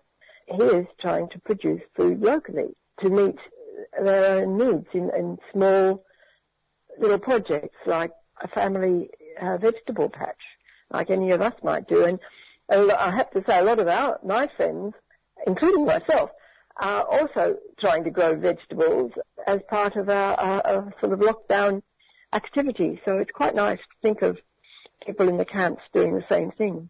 You think though of the lack of water? Oh yes, uh, well yes, there is a, a, a, lack of water and it has the disadvantage, the, the water that there is, is artesian water and so it's quite saline and it can be difficult to get the right kind of species and plant that will withstand the salt. But there's a, a, a, a fair bit of knowledge of growing in saline soils and with saline water, I think, around the world. If they can just bring that knowledge to bear, they, they should be able to grow. I mean, years ago there was a, um, a project started by the British NGO called uh, War on Want to grow food in, in the Sahrawi camps. They all, each village grew, uh, had a little garden. They would put a wall around it to protect it from the harsh winds that come and the sandstorms and all that. They were growing quite well, but the government wasn't terribly happy about it because they thought it was the wrong symbolism for them to be putting down roots. They wanted always to appear that the camps were temporary.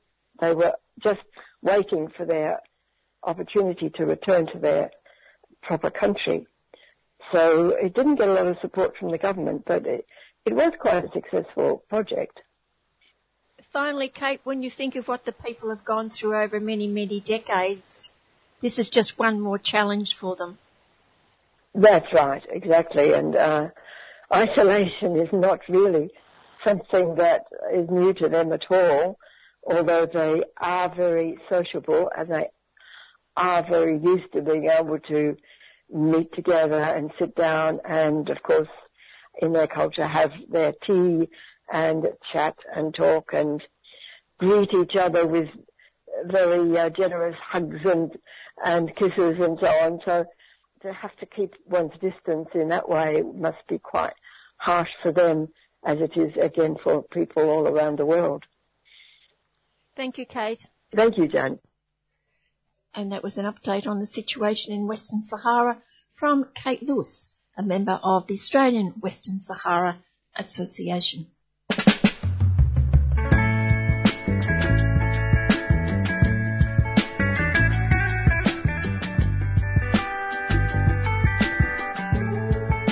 Friends of the Earth Food Co-op is open. Get fresh produce and support local farmers and keep our grassroots community thriving through these unusual times. Organic veggie boxes and click and collect now available. Visit www.foefood.org slash click collect to place your orders. Or pop in store at 312 Smith Street and see how we're adapting with our new physical distancing layout. Shop organic and buy local. Made easy at Friends of the Earth. A proud 3CR supporter.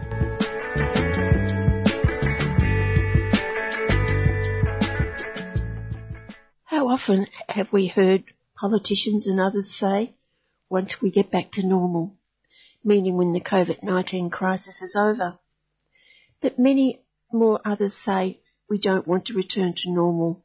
And peace activist Brian Terrell, the co-coordinator of Voices for Creative Nonviolence in the US, is looking back over 50 years to 1969 when Jesuit priest and war resister Daniel Berrigan, writing from his federal prison cell, diagnosed normalcy as a wasting disease and labelled it an obstacle to peace. When I spoke with Brian at the weekend at his farm in Iowa, I asked him to take up that notion of normalcy and its inherent dangers. It came to mind because hearing several people talking about all the disruption of the COVID-19 pandemic and some people calling for returning to normal and what that means and other people. I think it was first uh, John Pilger that, that I read, where he said that you know 24,600 people die every day from from unnecessary starvation. 3,000 children die every day from malaria. 10,000 people die every day because they're denied publicly funded well health care. Going on about the, the children dying and starving to death in Yemen. That's the normal. That's what normal has been. And uh, the climate activist, the young woman Greta Thunberg, saying, you know, normal is a crisis. So it made me think back. Daniel Berrigan is a man who had uh, much influence in my life. He died just a few years ago. He's a Jesuit priest who had uh, spent his life resisting war and oppression. I met him in 1975 when I was 19 years old, which is very, very fortunate meeting. But a few years before that, in 1969, Dan was in prison because he had taken part with some friends uh, going into a draft board. And these days before computers, there weren't any backups to take people against their will into the U.S. military. They just had paper files, had the records. At the time, there were hundreds of thousands of, of young American men involuntarily in the U.S. military fighting a war in Vietnam. There were lots of marches and lots of protests and politicians stumping and a lot of voting and the war just kept going on. So, so these friends took direct action and went into a uh, draft board and took the papers, thousands of files, and took them out into the parking lot of the Knights of Columbus building where the, there was housing the draft board in Catonsville, Maryland. And they, it was homemade napalm made from a special forces handbook recipe. They took these papers and they burned them in the, in the parking lot. Our Ardan said, pardon friends for this fracture of good order, burning paper because burning children is intolerable. Anyway, when he was in prison, he wrote, reflecting on, on his action and reflecting on, on, uh, what was going on in the world, she, she wrote this. I think of the good, decent, peace-loving people I have known by the thousands, and I wonder how many of them are so afflicted with a wasting disease of normalcy that even as they declare for peace, their hands reach out with an instinctive spasm in the direction of their loved ones, the direction of their comforts, their home, their security, their income, their future, their plans, that 25 year plan of family growth and unity, 50 year plan of decent life and honorable natural demise. That of course let us have peace, but at the same time, let us have normalcy. Let us lose nothing. Let our lives stand intact. At all costs, our hopes must march on schedule. What were the consequences for Daniel for doing that? Well, in that case, it was some, I think, four years in prison. All that went along with that but he identified this disease as normalcy, that we want peace, we want the poor to be fed, we want the sick to be cared for, but over that is the idea that we, we still want a normal life. I fully understand that and believe that Dan did too.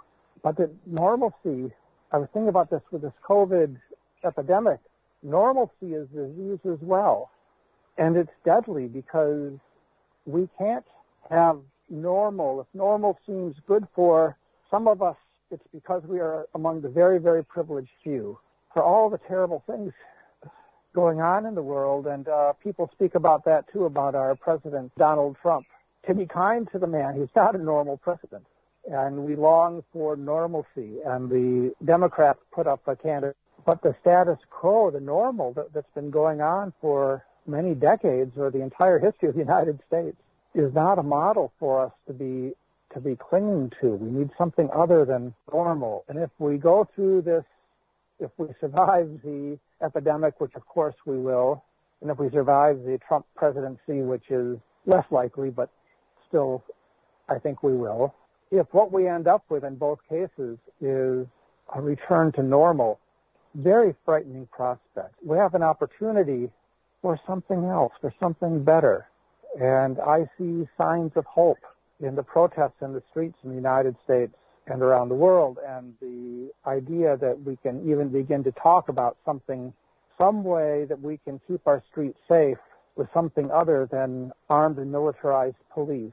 And I'm thinking that that, that conversation must necessarily expand if we we're coming to realize that for the majority of people having a militarized police force actually makes us less safe in our homes. Uh, no knock warrants, the horrible thing that happened in, in uh, Kentucky just a few weeks ago, where uh, a young woman was killed by police who were knocking down her door in the middle of the night. An EMT worker who was who was trying to get some rest. That that has to be extended to our foreign policy as well. I, I hear people talk about the police here, many of our police departments, even in small towns, have things like grenade launchers and armored cars and tanks, rocket launchers. Police forces have these. Assault weapons, uh, know, the, the riot equipment. In some cities, the police actually wear camouflage uniforms, like like a military occupational army. And I hear good people say we shouldn't have that on our streets. We should not have a military occupation of Seattle, Minneapolis, of Atlanta, of Washington, D.C. And we have to realize that we are also imposing that these same conditions on people, almost exclusively people of color, in Afghanistan, in Iraq, in Syria, in Libya. We are that, that the, these same changes that we're rightfully demanding being made here at home we need to make the same demands for our brothers and sisters who under U.S. military occupation in various places around the world. Can you understand how racism has got to the stage where it is now, particularly in the United States, with the state apparatus arming themselves against their own people? Well, well it's, a, it's, a, very, very long history. Its country was uh, based on on genocide of the native people, and its economy built uh, from the beginning on chattel slavery and then, then other sorts of slavery and oppression later. And it's not new with Donald Trump. Remember the, the Black Lives Matter Black Lives Matter movement began in Ferguson with Michael Brown's murder uh, at a time when we had a uh, black president, President Barack Obama, and we had a black attorney general. I think things things have gotten much worse. I, I think the rhetoric out of the White House these last few years has been has exasperated it. But on the other hand, we're having a discussion now that we couldn't have if we had a again a normal president who would be able to speak about and avoid the whole aspect of racism, what racism means, as Barack Obama was, I think, able to deflect the discussion and with the international part of it, I think of, of the uh, during the Obama administration, there were thousands. He was took the uh, armed drone program that, that that George Bush started and increased it exponentially. Thousands of people killed by U.S. drone strikes in the Middle East and Africa and South Asia. Thousands. Uh, most of them we don't know their names, and most of them were not specifically targeted, but they were just in, the wrong place at the wrong time.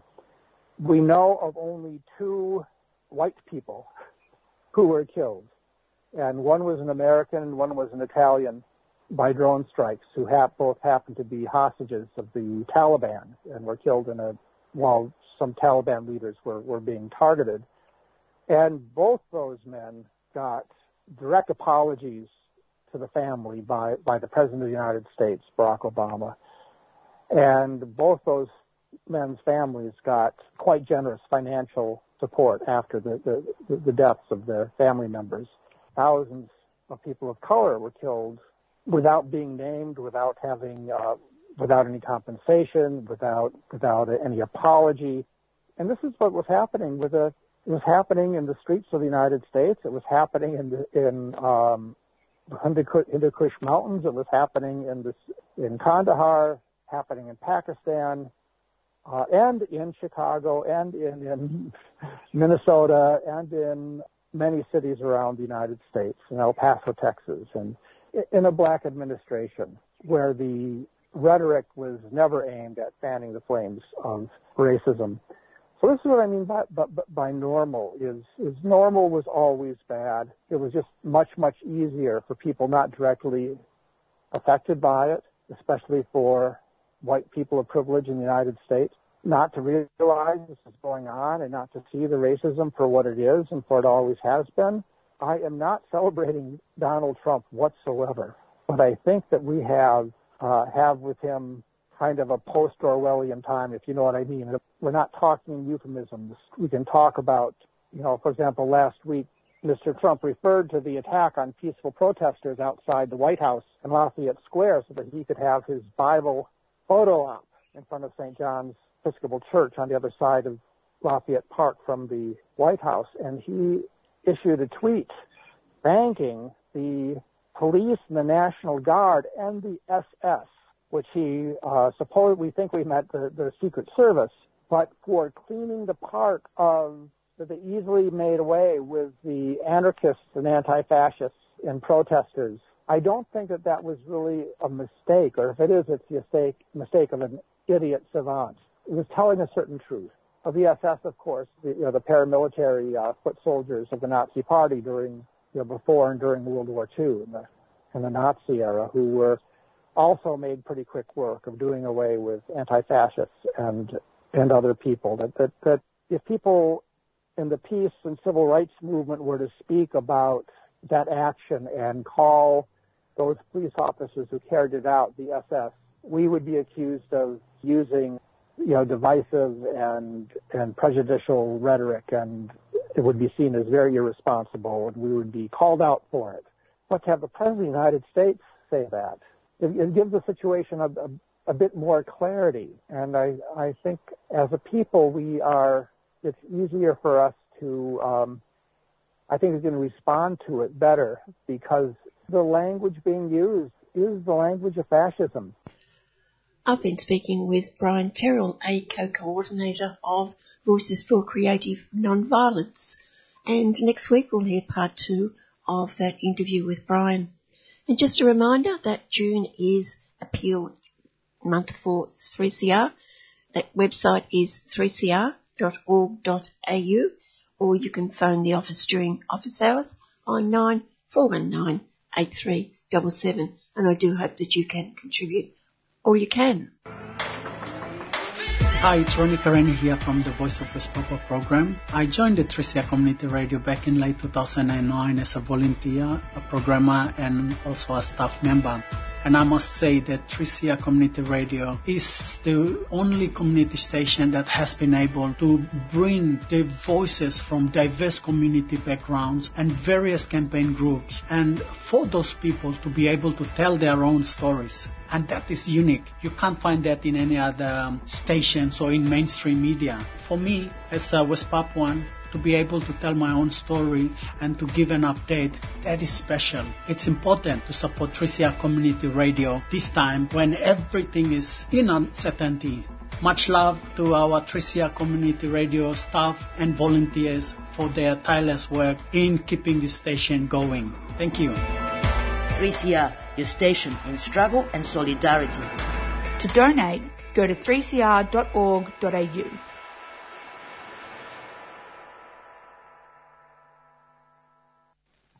Indonesia has been charged with having its own version of Black Lives Matter protests by Papuans last August. Then, Papuans took part in protests across at least 30 cities in Indonesia in response to a racist attack by Indonesian militants and army officers on a West Papuan student dorm in Surabaya on the 18th of August. Video showed some Indonesian soldiers repeatedly banging on the dormitory gate while shouting words such as monkeys and pork eaters. Eating pork is an insult to the predominantly Muslim country, but ethnic Papuans, predominantly Christians, eat pork with various recipes, including the Melanesian style stone burning method.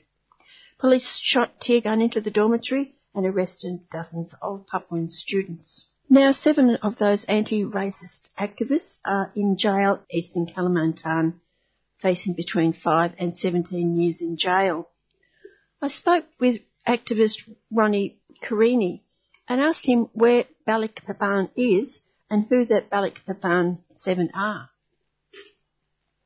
I'm going to ask you first, Ronnie, where is Balikpapan and who are the Balikpapan Seven?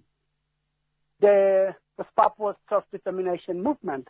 So they are now being charged under treason for organizing anti-racism protests. And so the leader Buchtar Tabuni has been prosecuted for 17 years, and he's also the legis- is in the legislative council of the West Papua leadership team or leadership council, the ULMWP or United Liberation Movement for West Papua.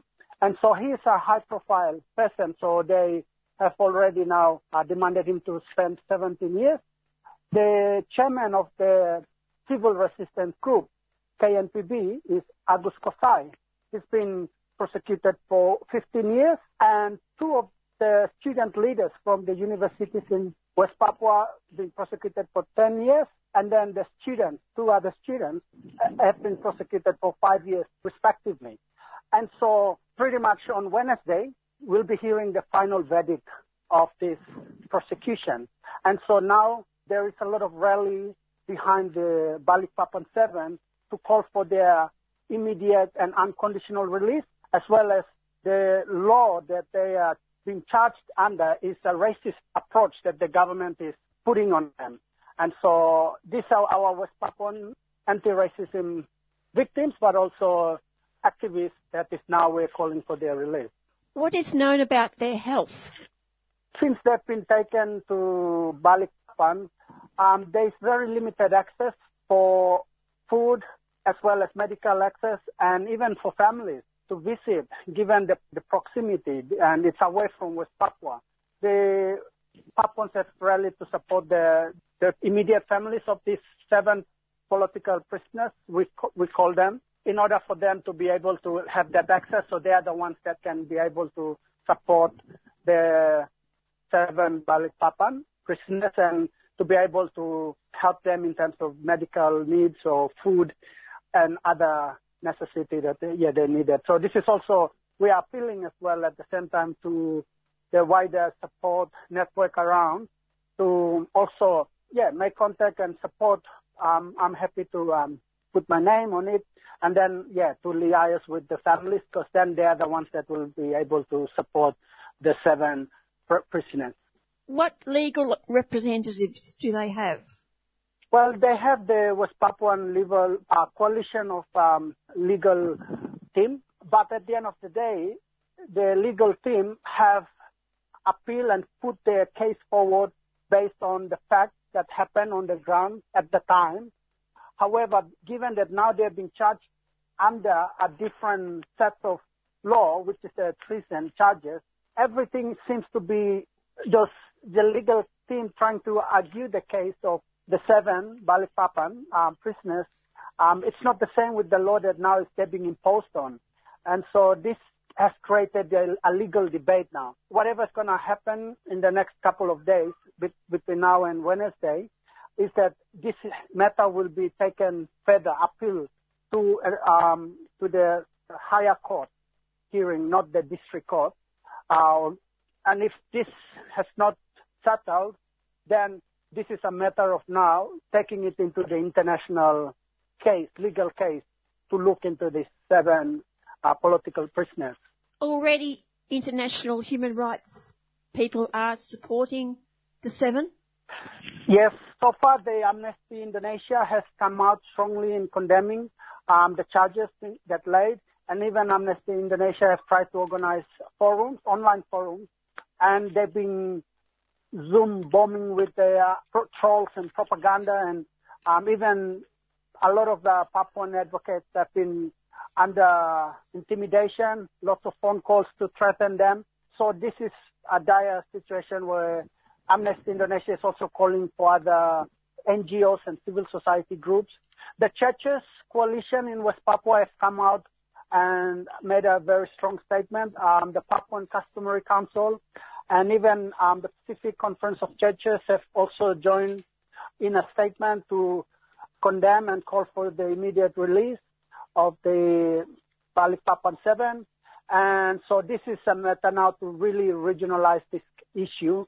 And we are seeing on the social media, even within Indonesia, university students have come out and organized webinars and have really taken on the Black Lives Uh, movement in the U.S., but also looking in the context of within Indonesia, the Papuan Lives Matter as well, um, in terms of the systemic racism imposing on the Papuans. So now we are seeing more students in the University of Indonesia. There's another university in, called Lampung, and even in West Papua, um, two main universities, Cendrawasih University students uh, are organizing webinars. This is generating new discussions around the issue of racism, but specifically looking at the systemic racism within the, the law and also the discrimination against the Papuan. So within the region as well, we're seeing through the campaign um, groups and in the Pacific, uh, we bleed black and red movement that is uh, based in the Pacific. We're seeing a lot of young Pacific Islanders coming out in solidarity messages in calling for the release of the seven prisoners. Um, now, basically, they are calling for their, their release. There was a webinar in Australia last evening or yesterday afternoon. You were part of that. Who else was part of that? The webinar was organized by the co-convened by the Indigenous Peoples League. The chairman, Len Cooper, was uh, one of the presenters. Um, we also have General Secretary of the Pacific Conference of Churches, James Bhagwan in Fiji, also presented and giving a case from the interfaith joint statement on the Balikpapan 7. We also have a West Papuan representative within the provincial government legislature. Le- legislature.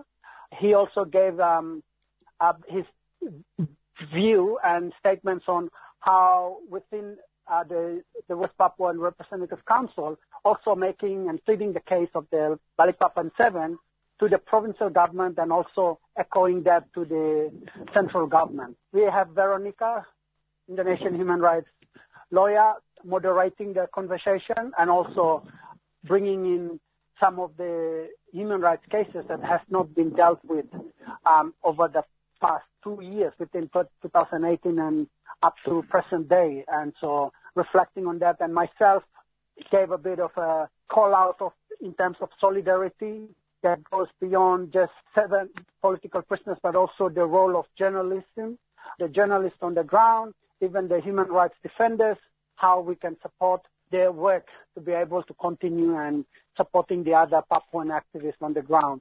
And also there's um, a lot of um, supporting messages coming from the indigenous people's struggle from the Philippines, also um, around the world that people join in solidarity. So it was a, a great um, session. Ronnie, is this the first time the Indonesian government has brought in the, the charge of treason? No, it's not first time that the Indonesian government, but the case of the Balikpapan 7 is signaling to us that the Indonesian government is tightening its law on any Papuans or anyone in West Papua trying to organize any peaceful demonstration, they will be met with Indonesia's unjust laws. The last case that the treason charges was laid was in 2011 with the Jayapura Five, and this was after the outcome of the Third Papuan People's Congress in 2011, where the leaders declared were detained, charged under treason to spend at least um, three years behind bars. But um, the number of years, we can look back, it goes back to 2004 when Filep Karma, uh, one of the former political prisoners of conscience, conscience, was charged to 15 years imprisonment for raising the Morning Star flag. So between 2004 and the case of the Balikpapan 7, we are seeing that the number of years have increased from the maximum of three years to now between five to 17 years. And so that's an indication that the, the that Jakarta is signaling to the Papuans. And at the same time as well, in terms of the treason charges, doesn't matter if it's uh, an anti-racism protest or for environmental concerns. For Indonesia, the way they view it's all within the framework or legal framework of treason. Time is short, Ronnie. What are you wanting people to do? Between now, when the um, listeners are hearing this, um, I'm pleading to the listeners and supporters to please go online and there is a petition, online petition that is calling for any organizations or even individuals to put your name and we'll be submitting that prior to the final verdict which falls on Wednesday. And also um, to take a photo or video with a short one sentence, free seven Papuan anti-racism activists now and share it online. Um, that's one way to do and to um, to support them. But um, in the long run, also make contact with the Papuan office in Melbourne, the, in, at Dockland, 838, and talk to our crew there how you can um, support.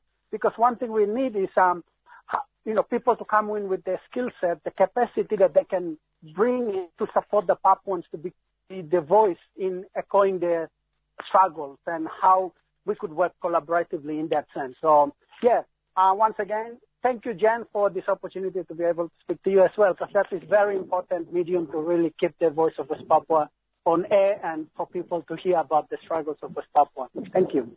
West Papua activist Ronnie Kareni. And if you'd like to sign the petition, the office number is 0420 250 389. And the place on the web to register your protest is http colon double backslash bit dot ly slash f r e e t a p o l. Repeat those. 0420 250 389 and http colon double backslash bit dot ly slash f r e e t a p o l.